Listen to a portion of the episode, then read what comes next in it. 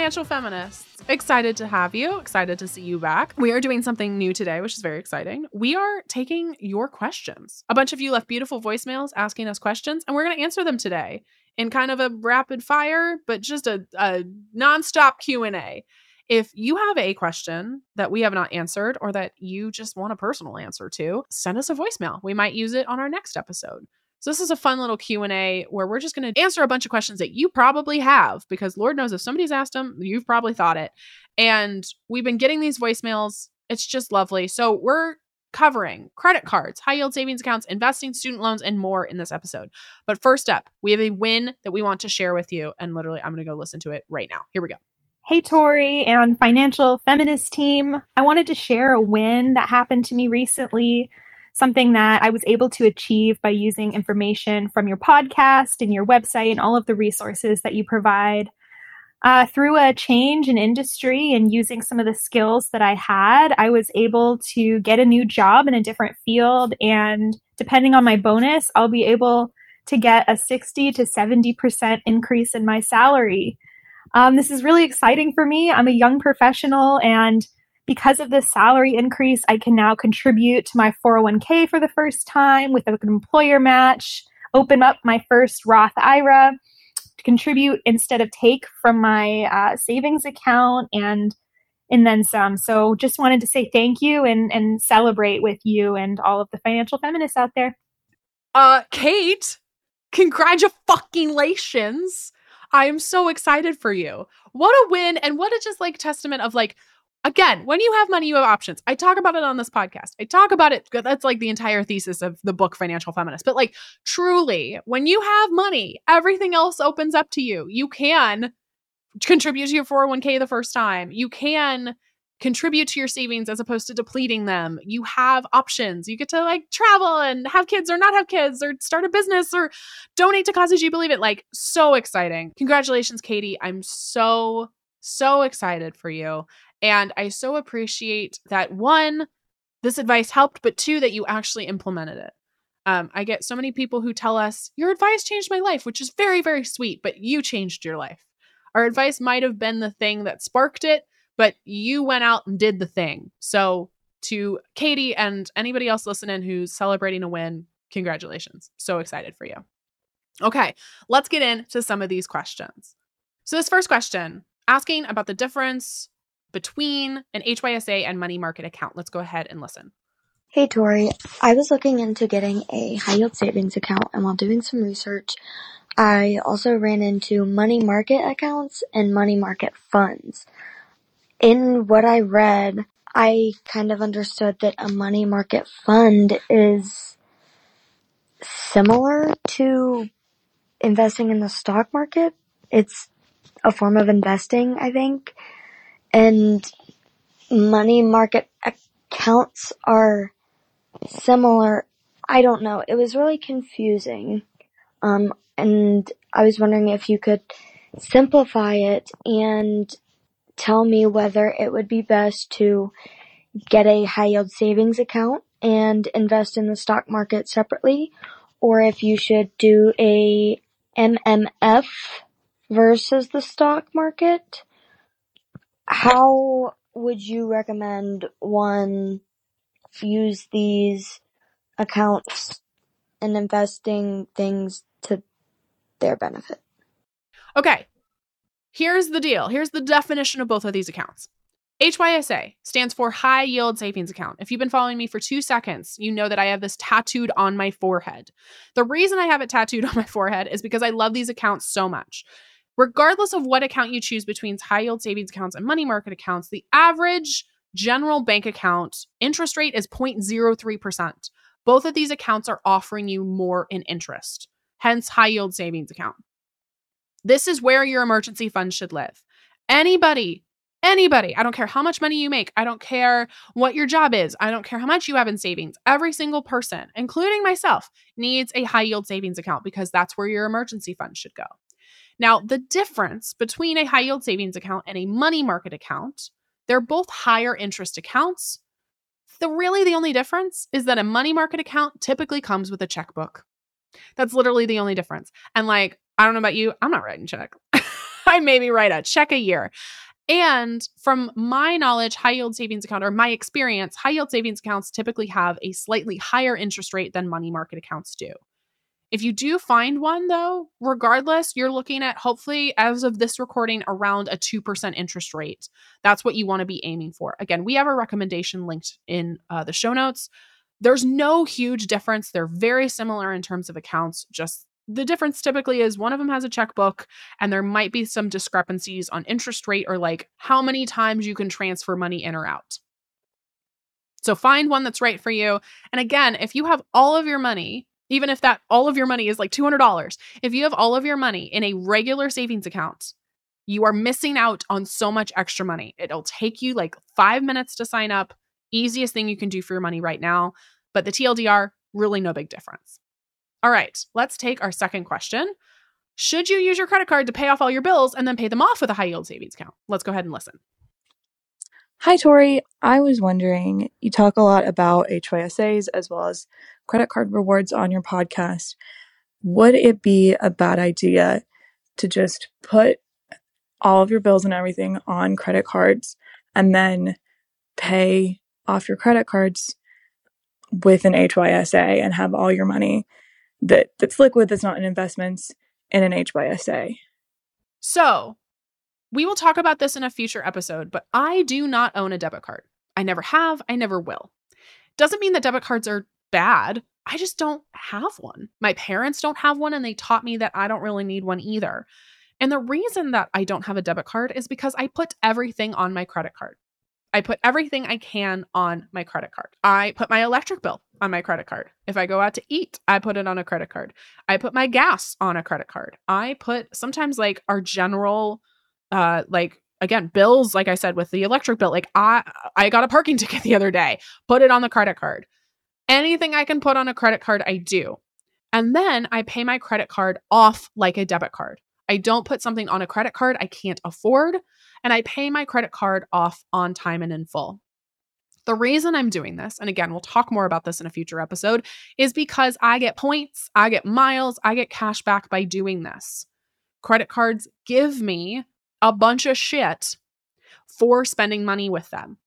In addition, it's typically more secure because you can dispute things with a credit card. Like there was uh, a time where my flight was completely canceled and I got to get a refund on that flight because I said my credit card company, "Hi, I paid for this thing and I didn't get it." Right? So again, we'll talk more about it in a future episode, but yes, I put everything I possibly can on a credit card including my bills and then I pay it off on time and in full.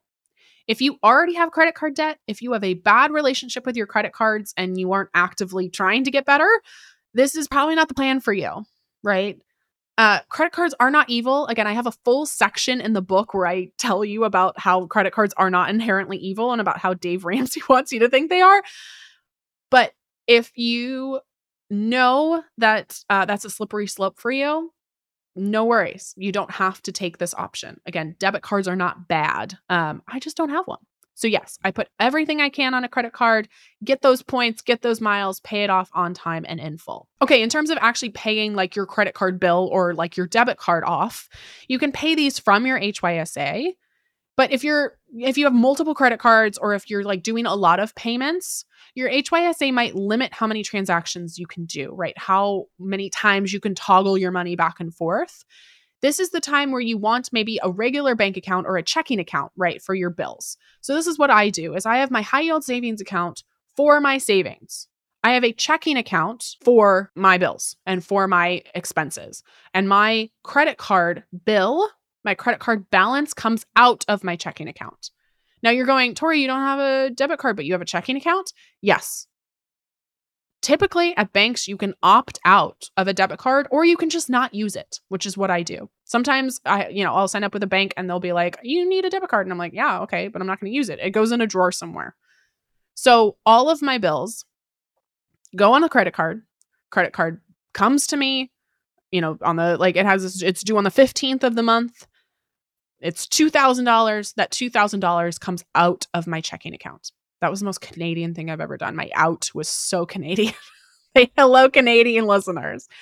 So, again, You can put everything on a credit card if you pay it off on time and in full, and that balance can come out of your checking account. All right, let's take another question.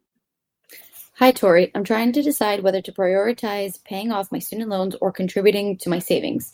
Previously, I was contributing 15% of my income into a 401k. That was pre pandemic. And a large portion of that went towards me and my fiance purchasing a home. Life is getting very complicated as my new job doesn't offer 401k contributions. I have three high yield savings accounts that I contribute very small amounts towards monthly, but my student loan debt is increasing at a rapid pace.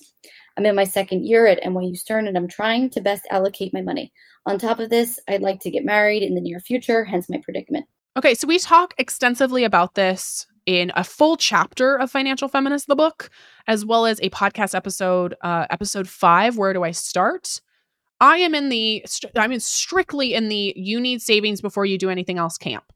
You need an emergency fund before you do anything else, especially when it comes to student loans. Student loans typically are less than 7% interest. 7% is a magical number because that's the average amount we can expect from the stock market in terms of returns.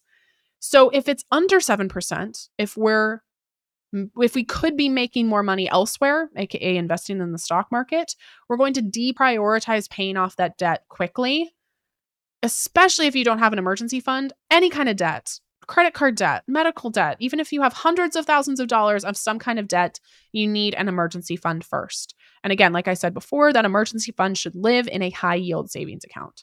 That emergency fund ideally should be three months of living expenses in that high yield savings account. So, regardless of what kind of debt you have, but especially because this person has student debt, I would prioritize saving before paying off your student loans.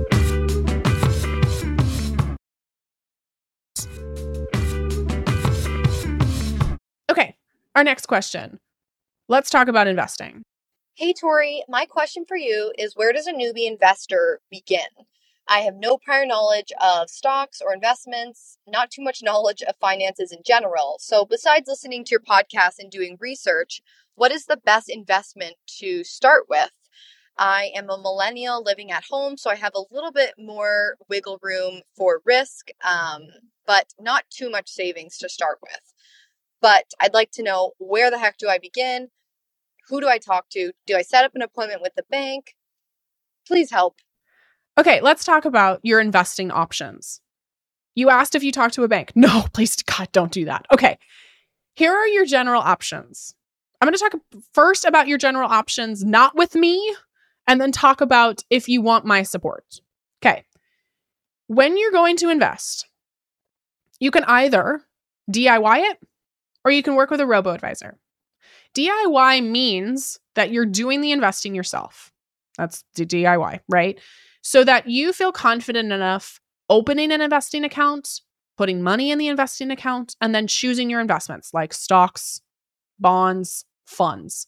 If your eyes just glazed over at stocks, bonds, and funds, this is probably not the option for you, right? I feel comfortable managing my own investments because uh, I I uh, know how to do this and no it's not because I'm a financial expert. There's plenty of people who are not money experts who do this on their own. But if you're listening to this podcast, I have the feeling that that's not the good option for you. No worries. The second option is a robo advisor. A robo advisor does it for you. They do the investing for you based on some questions that they ask. They'll say, like, how old are you? When do you expect to retire? What's your demographic information? How much do you make a year? These companies include Ellevest, Acorns, Wealthfront, Wealthsimple. There's a bunch of others. The pro to these is that they're doing it for you, right? They're doing it for you. But the con is that they're taking money to do it, right? The pro with DIY is that you're not paying the fees because you're doing it yourself. The con is that you have to know what the fuck you're doing, right? With robo advising, the pro is that they're doing it for you, right? That stress is gone. But the con is you're paying a fee, typically a percentage of every dollar. Now, that doesn't sound like a lot, but hopefully you're a millionaire someday. And if you're paying half a percent or 1% of a million dollars, that's a lot of money. And the other thing is, too, they're fishing for you rather than teaching you to fish. I can't tell you the amount of times somebody's come to me and been like, okay, I've been investing for three years with X company, but I have no idea why they're making the choices they are or what any of these investing terms mean, and I'm fucking lost. So these are your two best options if you're just flying solo, if you're on this in this on your own, right? The other option that people ask about all the time is should I work with a financial advisor? For 99% of you, the answer is you don't need one. Truly, you don't. This is why financial experts like me exist. And I'm assuming because you listen to this podcast, hopefully you trust uh, my recommendations and trust what I have to say. So let's talk about the options that you have if you want a little bit of guidance, maybe from me. First, you can listen to this podcast. We have broken down how to invest in countless episodes before this. So please go listen to those. If you're like, I don't have a lot of money right now, I'm on a budget, I'm trying to consume free content, the podcast and Financial Feminist, the book. We literally have an entire chapter about investing that walks you through it step by step. So whether you would purchase that book or get it from the library, I got you, boo. If you want advice step by step from yours truly, hello, we have an Investing 101 workshop through Treasury. Treasury is our one stop shop investing platform that teaches you exactly and walks you through exactly how to open an account, how to put money in the account, how to choose your investments, how to research, and actually live on these workshops, we get people invested. So, for the past, I think like five workshops we've done, 80% of the people who've showed up have never made an investment before. So, that might be you. It sounds like you're a newbie. Hello, welcome. 80% had never made an investment, and over $100,000 was invested at each of these workshops, which is such a fucking win literally live on the workshop, we see people who have walked in a little t- intimidated and scared leave investors. We have all of the information linked down below in our show notes. The Treasury workshop that is live with me is under a hundred bucks. You get lifetime access. You get access to the investing education platform Treasury that I made exactly for you. We built this for you. So again, your options. You can DIY that shit. You can work with a robo advisor. You can work with a financial advisor if you want. Please do make sure they're a fiduciary, which means they're legally obligated to act in your own best interest. You can ask them, Hi, are you a fiduciary? And if they're not, run for the hills. You can also work with me. Hello, I would like to guide you step by step to make sure that you feel confident and make sure you don't mess up and make sure you feel really excited to invest. If you're on a budget, you can listen to this podcast, listen to previous episodes. You can get the book on loan from the library or purchase it. Or I would love to see you in Treasury. We've literally had thousands of people take this workshop. We were front page of the New York Times business section all about Treasury for a fucking reason. And it's because that workshop changes people's lives. So if you're a newbie investor, I know you're scared. We, talk about this in the workshop. The number one reason women don't invest is fear fear of getting started, fear of making a mistake, fear of losing money, right? And you're in good hands. The point, though, is that you need to get started. If you're thinking about investing, if you're going, is this for me? It is for you, even though the finance bros named Chad have tried to tell you it's not. I need you to start investing. It is your best form of wealth building, and we're here to guide you on any platform or any format every step of the way. All right, let's take one last question. Hey, so I just listened to your uh, episode about non promotable work and how women are not compensated oftentimes for joining DEI committees and especially women of color, um, and how essentially we need to stop doing this work. However, um, I wanted to mention that um, a large reason why I joined my organization's DEI committee is nothing about us without us. So basically, the communities that I'm a part of that make my organization more diverse, I want to be a part of the conversation that's being had about diversity in the workplace because I don't want my community misrepresented um, when it comes to DEI stuff. Um, and I feel like even though it is a double bind that, well, now I'm doing this non promotable work, I still feel like I have to do it because I owe it to myself and my community to make sure that we're properly represented. Um, but I also don't want to be stuck doing non promotable work. So I was wondering what advice you had. Oh, this is a great question. Okay. Two things. First off, one, I am not a DEI consultant or expert. I have a lot to say on this topic, but there are plenty of people out there who could probably answer this question more artfully uh, and with even better inclusion than I hope to do. Um, so I want to preface right off the bat. The second thing, that episode, we want to be clear. I'm not asking you to like stop doing things that are important, right?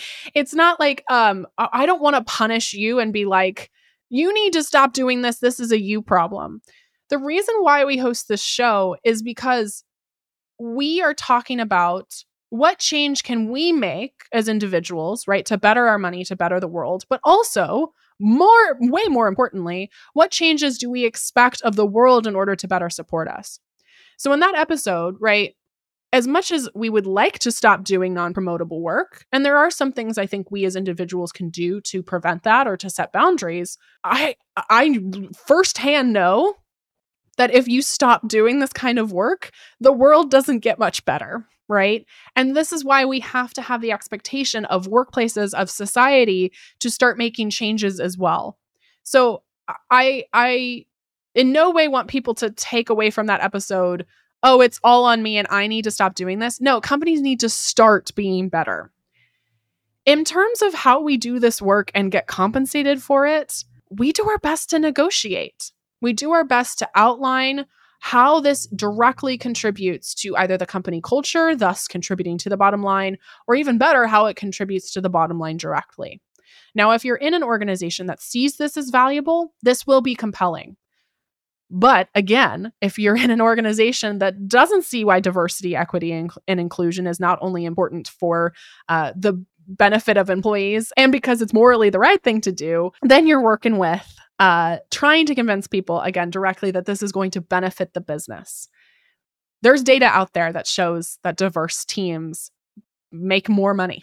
There's so much data out there that shows that if we hire more inclusively, people will stay longer, thus, retention doesn't cost as much, right? You're not constantly um, trying to put out ads on LinkedIn trying to get new people to join, right? This is such a nuanced question. I think, again, it's advocating for yourself as much as possible.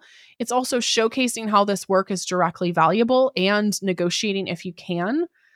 And then I think it's if if that's not an option, but you want to continue doing this work, which is so important, I think it's setting really hard and fast boundaries about what you will and won't do, right? About h- how you want to show up in a way that feels authentic to you, but also protects your space your mental space, your physical space, the space you need to be successful at your job because that's unfortunately what you're getting per, you know, performance reviewed on.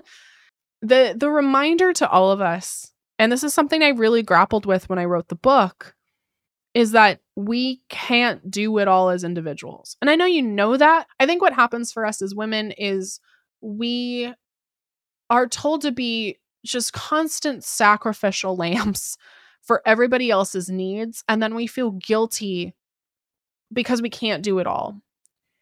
And even in writing the book, I I grappled with this a lot of like, okay, is this actually going to do anything? there are so many systemic issues. There's so much systemic oppression. Like, what is a book going to do or say beyond just like if you're living paycheck to paycheck, you need social services and you need help from the government. Like, cool. That's not a very helpful book, but like, that's the truth, right? And I think one of the things I had to let go of, and we talk about this, um, I think it's an upcoming episode with uh, my friends at Rich and Regular, is that you just do what you can to help people get up the mountain, right? You do what you can to first get up the mountain so that you know the way, you're taken care of, and then you help other people with the realization that you're not going to be able to help everybody. You're not going to be able to spend all of your time helping people. And there's some companies or organizations that unfortunately don't want to change. And you have to weigh, and it's not selfish, by the way. I want to I want to make that really clear. It is not selfish to weigh is this worth my time and effort, especially at an organization where this is not moving the needle at all, compared to the time and effort I can be spending making sure I'm good at my job so I can take said money and change systems that actually want to be changed or that can you can make change, right? Is it worth pushing a boulder up a hill when instead maybe you could walk up the hill much easier and then take the money, take the resources that you get from being good at your job and making change elsewhere. I don't know you, I don't know your organization. You have to figure that out yourself. But a lot of the conversations I had with people in 2020, especially family members, I got to the point where I realized, oh, this isn't helping.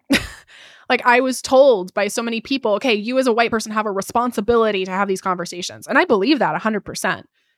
But the amount of mental energy and cost of the health of my relationships that that was like having when nothing was hel- it wasn't helping at all that just wasn't worth it right? That wasn't worth the output. And i would rather take that energy and output and uh, use it towards change that i can actually make as opposed to beating a dead horse. Again hard to answer your question when i don't know exactly what's going on in your situation but know that i see you. I know that that has to feel so frustrating. It's a little different but uh, the last corporate job i had i was the first woman that they hired. It was like a team of 10 or 12 men and I was the first woman. And uh, me and the second woman they ended up hiring were doing a lot of like emotional labor dealing with these men's egos. And of course, that wasn't compensated. And so I, I see you, I hear you, and do as much as you can to protect your own energy and demand better of a company. And if they are open to it, demand that they pay you for it. It helps their bottom line. It helps that company be better, both morally better and uh, better as a as a company in terms of revenue and profits and all of that fun stuff. Team, if you like this episode, we're going to be doing more Q&As in the future, so we would love to have you. Thank you for being here. Thank you for submitting your questions. And if you have questions in the future, drop them down below.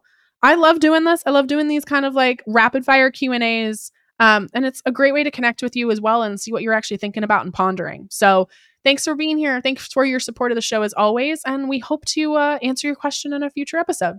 Catch you later. Thank you for listening to Financial Feminist, a Her First 100K podcast. Financial Feminist is hosted by me, Tori Dunlap, produced by Kristen Fields, marketing and administration by Karina Patel, Olivia Koning, Sharice Wade, Alina Hilzer, Paulina Isaac, Sophia Cohen, Valerie Oresco, Jack Koning, and Anna Alexandra. Research by Ariel Johnson audio engineering by Austin Fields, promotional graphics by Mary Stratton, photography by Sarah Wolf, and theme music by Jonah Cohen Sound. A huge thanks to the entire Her First 100K team and community for supporting the show. For more information about Financial Feminist, Her First 100K, our guests, episode show notes, and our upcoming book, also titled Financial Feminist, visit herfirst100k.com.